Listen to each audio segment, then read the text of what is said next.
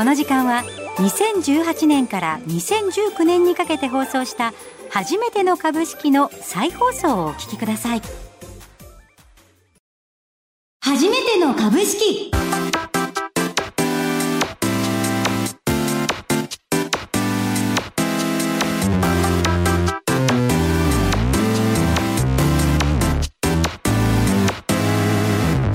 リスナーの皆さんこんにちは。飯村美希です。先生はこの方です。財産ネット企業調査部長藤本信之さんです。毎度相場の福の神こと藤本でございます、はい。暑いけど頑張りましょう。はいもう連日ぐったりするような暑さですが、はい。私の私生活にも熱い出来事がありましてはい。はい。え実は前回の収録日7月2日の夜にですね、はい。ついに成り行き注文を出しました。日課約定ですか。はい、そういうことですね。あなので何を買ったかですね、後ほどしっかりご報告させていただきたいと思います。さて、えーそれではこの番組では、えー株式投資について気にはなっているけれど始め方がわからない。そんなマーケット超初心者でも楽しく学べる株式投資のいろはを毎回レッスン形式でお届けしていきます、えーそれでは初めてだらけの15分レッツゴー!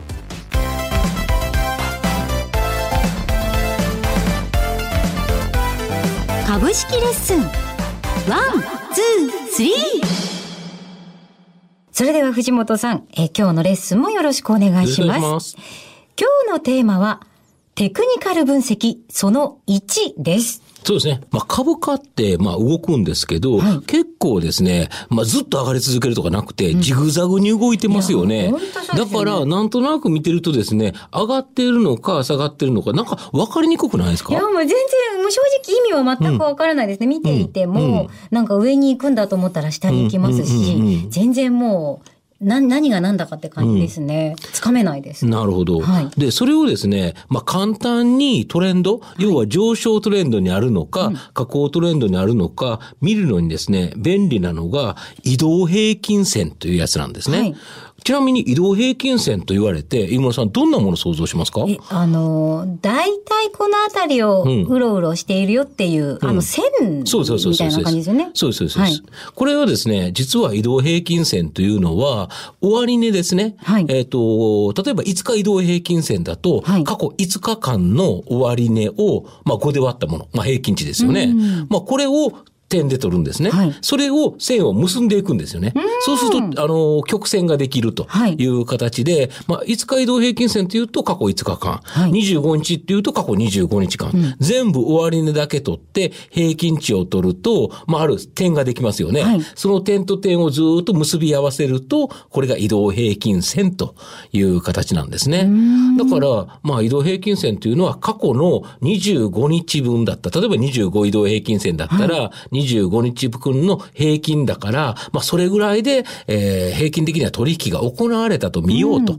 そうすると、この移動平均線が上がってるよと。右肩上がりに、まあ、それが上がっていると上昇トレンド、下がっていると下降トレンドということなんですね。大まかにふわっと見ることができるわけそうです、ですね。そうです。だから、あの、実際にですね、このチャート、あの、ブログの方に掲載されてると思うんですけど、はい株価の方はジグザグに動いてますけど、移動平均線というのは、なだらかな線になってますよね。あの、えっ、とですね、番組のブログの方にですね、えチャートが載っておりますので、えそちらは皆さんもぜひご覧いただきたいなと思うんですが、こちら、ただいま使用しておりますのは、ストックウェザー提供の i チャートというものです。こちらに出ている、この、あの、ジグザグの間を縫うようにある線がそうなんですよね。そうです、そうです。えーあの、色がついてるやつですけど、はいこれがですね、まあ、設定日っていうのがあるという感じですね。この5日とか25日とかって書いてありますけど、これはどう使い分けたらいいんですかね？まあ人によってですね、例えば短期的なことを見るんであれば、はい5日ぐらいでいいと思いますし、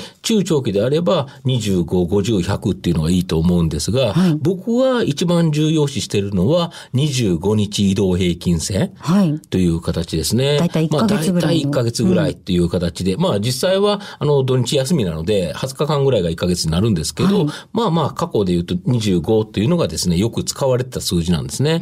だからみんなが見ているのが25日移動平均線なので、まあそれがいいかなと思いますね。はい。と50と100を組み合わせてですね、まあ基本的に中期的なトレンド、まあ1ヶ月とか2ヶ月ぐらいのトレンドであれば、この25日移動平均線が上がってれば上昇トレンド、はい下がってれば下降トレンドと見ればいいということなので、はいまあこの移動平均線というのを使うようになればですね、はいまああの、とりあえず上がってるか下がってるかだけはわかるという感じですね。ただでも私がうん、この、これは、えっと、アライドアーキテクツのチャートになるんですよね。そうですそうです。まあ、後で出てくるんでしょうけど。はいで、面白いところが、ちょうどこの25日移動平均線を抜けたところから、なんか、ちょっと上がり始めてるという感じがしますよね。ああ、こうぶつかってるぶつかって、ぶつかったところです。はいはい。で、ここからがやはり、実は早くなってるんですよね。うん。そうですね。実は今日爆投してますよね。そうなんですよね。今日というのは7月20、収録日なんですけどね。はいはい。いや、ちょっとじゃあ、このあたりも含めまして、ちょっと、次のコーナーでですね、えっと、お話を具体的にさせていただけたらなと思います。はい。初めての株式。さて、発表のお時間です。はい。ということで、飯村さんがついにトレーダーデビューした。その経緯ちょっと教えていただけないですか？はい、えーとですね、えー前回の放送で私が選定させていただきました銘柄は、えーまず一つ目、2060東証一部上場のフィードワン。はい。こちらは、えー飼料業界の、えー銘柄となります。そして3782、えー東証マザーズ上場の、えー DDS、はい。こちらセキュリティ関連ですね。そして6081東証マザーズ上場のアライドアーキテクツ。こちらは SNS のプロモーション事業を、えー展開している企業ということなんですけれども、えっ、と、実は、えっと前回の収録日の、放収録の直後に、藤本さんにチャートを見ていただきまして、はい。えっ、と、今、買いかどうかというのを確認していただきまして、で、この中の、えー DDS に関しましては、ちょっと下げ止まりが見えないから見送りましょうね、と。僕が言っちゃったんですね。はい、というお話だったので、えーすいません。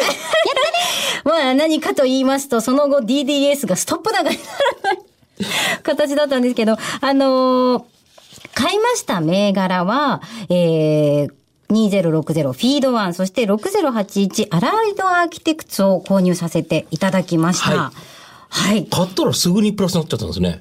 そうなの。買ってすぐに、えっと、プラスになったんですよ。い全引けぐらいでは。はいその後ですよ。はいあの、このこそう、購入を決めるときに、藤本さんから、損切りのポイントはしっかり決めないといけませんと言われまして、大体、えっ、と、フィード1だったらこれぐらい、アライドアーキテクツだったらこれぐらいっていう、あのね、しっかり決めていただきまして、その日の同引けで、それを完全に下回るという、恐ろしい事態になりまして、はい。ただ、あの、日経平均がもう全体ガーッと下がっていまして、時期的にもあの、米中の、あの、貿易摩擦が、あの、どうなるかっていう、あの、7月6日の直前だったこともあり、もうだいぶがっつり下がりまして、ただあの、あの、ディレクター、そして藤本さんと相談した結果、あの、買ってすぐ損切りっていうのも微妙だし、ちょっと番組的に持っててよみたいな、次の放送ぐらいまでは持っててよみたいな、あの、なんだそれと思ったんですけど、あの、一応とり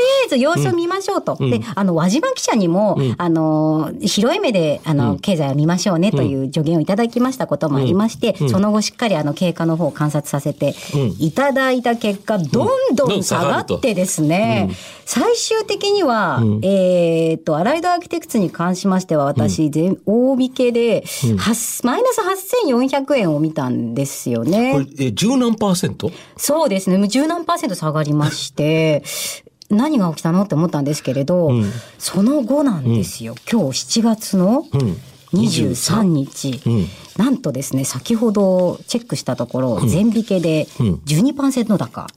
買い値より。買い、買い値よりです。すごい。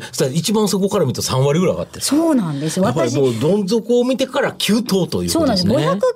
598円でアライドアーキテクツ購入したんですけど、一時私510円まで見たので、はいええと思ったんですけれど、あの、プラスになんとかなっております。チャート、あの、今ブログに載ってる方のチャートでもね、ぐんと上がってるんですよね。これが7月の18日ぐらいからなんですけれども、調べたら、7月18日にちょっとよ良いニュースがアライドアーキテクツありまして、それでこう今、ボンとなるほど10%以上上げているという感じみたいです。ここでリグかどうかを悩むということですね。そうなんです。なんか、損切りのポイントは聞いたけど、これが、あどこで買売ったらいいのかっていうのは教えてもらってないなと思って、今そわそわしてるんですけれど。やはりそうすると、チャートで見てですね、はい上の抵抗体となるところが、ほぼほぼなんかちょうどついた感じのところなので、はいまあ一回降りてもいいと思いますし、うんまあもう一段ですね、上げを待つっていうのもあり得るかなっていう感じですよね。ただ練習だったあら一回売っちゃってもっていうのもあるかもしれないですね。あ、なるほど、なるほど。このまま1200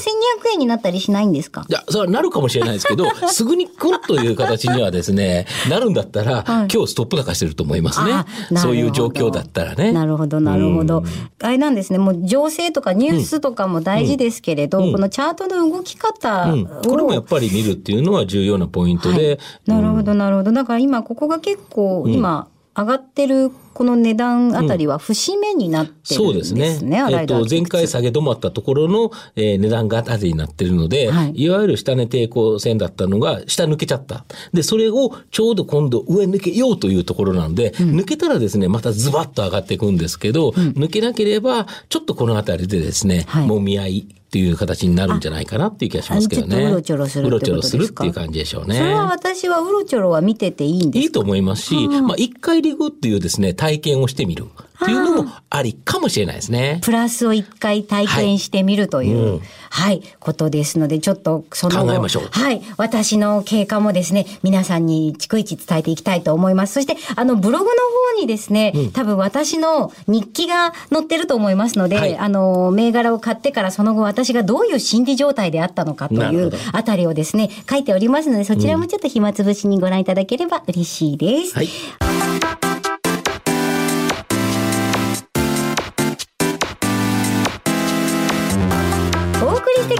初めての株式今日はいかがだったでしょうか？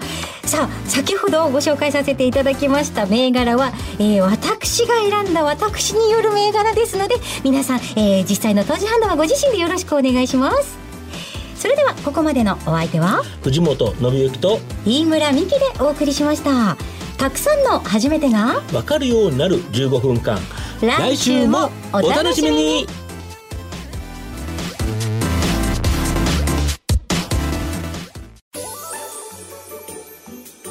初めての株式今日もお聞きいただきましてありがとうございます。